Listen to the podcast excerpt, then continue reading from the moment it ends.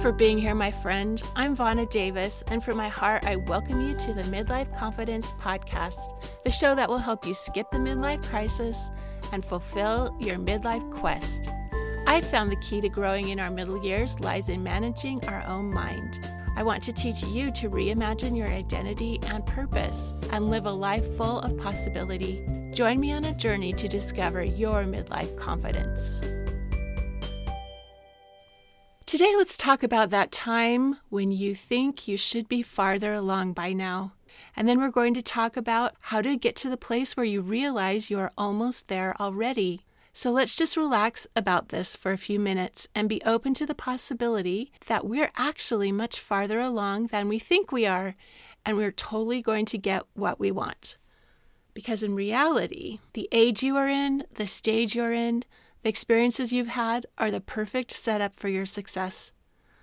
So what do you think you should have figured out by now? Is it your career or thinking you should know a way to contribute something to the world by now? Is it your financial situation that you should be set? You should be making a certain amount of money or have no debt and all your retirement should be in place.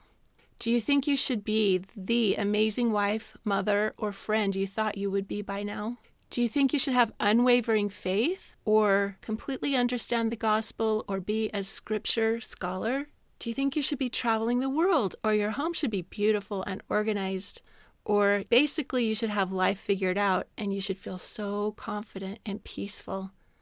There's so many ways for us to feel like we're behind. And so much suffering comes from us thinking we should be different than we are. That thought that I should be farther along has so much self-judgment in it. So a little note, I had to look up whether further or farther was better. I learned farther is for physical distance and further is for figurative distance, but there are many subjective exceptions and basically you get to choose. I like farther because I do have this sense of actually being behind in a tangible physical way. I'm behind. This thought is one that comes to me often. I'm close enough to 60 now that it messes with my mind sometimes with all the things I thought when I was much younger that I would have or be or experience by now.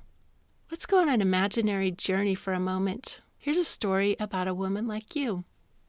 Once there was a woman who was surprised to find herself at the start of a race. She wasn't a runner, but there she was at the start line with hundreds of other people. Looking down, she saw she was wearing all the gear. Blue shorts and a white t-shirt and running shoes.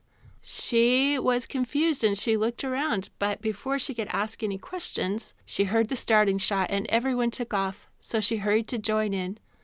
The runners quickly spread out, some way out in front of her until they disappeared around a corner and she couldn't see them anymore. All she could see ahead were the backs of everyone outpacing her.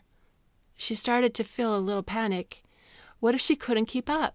How embarrassing it would be to get to the finish line way behind the other runners. What if she couldn't make it to the finish line at all? She tried to pick up her speed, but she couldn't breathe very well. The anxiety was so tight in her chest. A runner in a red hat came over beside her and matched her stride. The runner seemed happy and relaxed. The bewildered woman asked, "I'm new here. Where is the finish line? How long do we have to keep running?" The runner said, "Oh, there's no finish line. We're doing this for the incredible experience of it."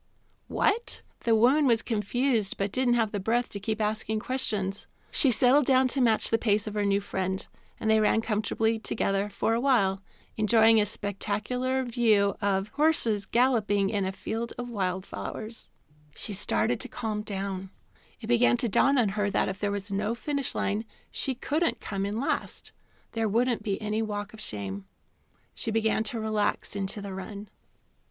They reached the top of a hill, and looking ahead, the woman realized that their race route branched off into many side roads and detours and trails, leading off in all directions. Some of the runners ahead were taking different paths. When they reached a boardwalk trail headed toward a beach, her running partner said, "Hey, it was so nice running with you. I'm going to go check out this trail. Enjoy your run, and I'll see you at the end." And she waved as she headed off to the ocean. The woman realized not only was there no finish line, they weren't even all on the same track. She wasn't afraid of being behind anymore. She looked ahead to see what path she wanted to try out. She smiled and felt a burst of energy as she turned off to explore a tree-lined road leading to a village in the valley. So what if life is more like that? We think it's a race with winners and losers, and we're constantly judging how we're doing compared to others. But what if there is no finish line? What if we're all running on different tracks? You know, we all have two core fears, and those are, first, that I'm not good enough, and the second one is my life isn't good enough. And the fear that we're behind ties into both of these fears and adds this layer of time shame, that it's too late and I'm never going to make it. When we think I'm behind, we have limiting thoughts like, I'll never catch up. I wasted time. It takes me so long. I'm so slow. I'll never have what I want.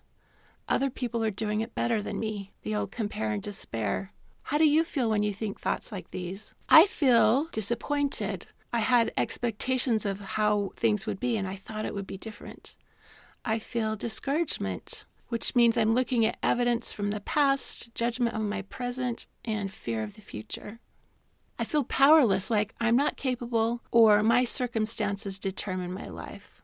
Or sometimes I feel guilt or shame, like I should have done that differently because other people did it better. So how can we get past these limiting thoughts? I want to share 3 more intentional thoughts that can serve us better. The first one is we can replace I'll never catch up with I'm so close. The second one is replace I wasted time with a new thought. Everything that didn't work out is leading me to what will. The third is we can stop thinking I'll never have what I want, and instead I'm coming from behind for the big win. So let's take a deeper look at the thought I'm so close. My midlife friends, we've already done a lot of valuable living, and I emphasize valuable. We aren't starting from scratch. It isn't like we're back at 18 and trying to figure out all the basics in life. We've already figured out so many things. And all of the things that you've done count. They all have value. And I love the idea of the tipping point. A tipping point is when a series of small things adds up and leads to a big breakthrough. So here's an example of a tipping point for me. My journey of understanding myself and my inner world has been so many small steps along the way. I remember being a young mom, and once in a great while, I'd get pushed to a point where I needed to check in with myself and check out of life. I'd take time to pack up my backpack with a journal, scriptures, and snacks, and go for a hike by myself. I'd find a quiet spot, and I'd just pour out every thought out on paper and every thought out in prayer. And I would come to some new awareness of myself and what I needed to do next. And over the years, I would do that as well as simple things like reading books, taking classes, going to conferences. I was involved in a 12-step group for years. All of these small steps over years came together and added up to something bigger. And I had this opportunity come my way to work with a teacher who helped me make this huge shift in thinking that inspired me to keep learning, become a life coach myself. And it was all those small steps along the way that added up to this tipping point of discovering what I really wanted to do. So keep that thought in mind. You're so close. You're almost there. Now let's look at the thought, everything that didn't work is leading me to what will. Let's go back to our race story. What if you tried out a pair of running shoes and they gave you blisters? You would go buy some new shoes until you found the ones that worked best for you. That's the process of learning. It's never wasted time. You've learned something. Even when something didn't work out, you learned what not to do and what to try next. So here's a small example of that from my own life. My husband and I have 4 children who are all grown up now. When they were younger, my oldest daughter was hitting around 5th grade, and I had a daughter in 1st grade, and things weren't going so well for them, so we decided to homeschool them for a while. And basically we homeschooled for 4 years, and then they went back to public school.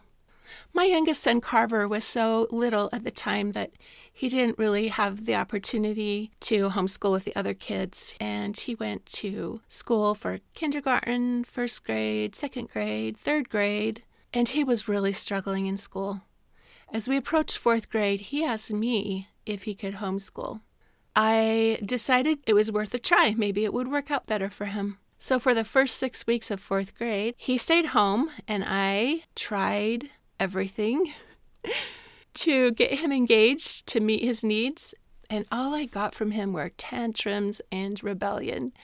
He had a meltdown like I've never seen before that lasted 6 full weeks. And we finally came to the conclusion that he would actually be happier in school. So I really had to swallow my pride, walk back to the local elementary school, talk to the principal, and say, hey, we think it's best for him to come back with you guys.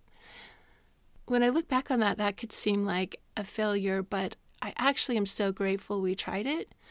Carver went on to not really ever love school.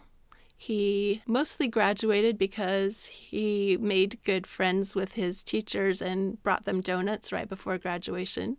I think that he would agree with that. But I never have had to regret not trying homeschooling. I don't have to wonder if maybe that would have worked out better because I did try it. Now I can be at peace knowing that his journey was his journey and he had the opportunity to try something different and found it didn't really work for him.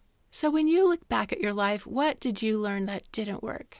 Great, you don't have to spend any time regretting that you didn't try it. You can be glad you found out that that was a dead end.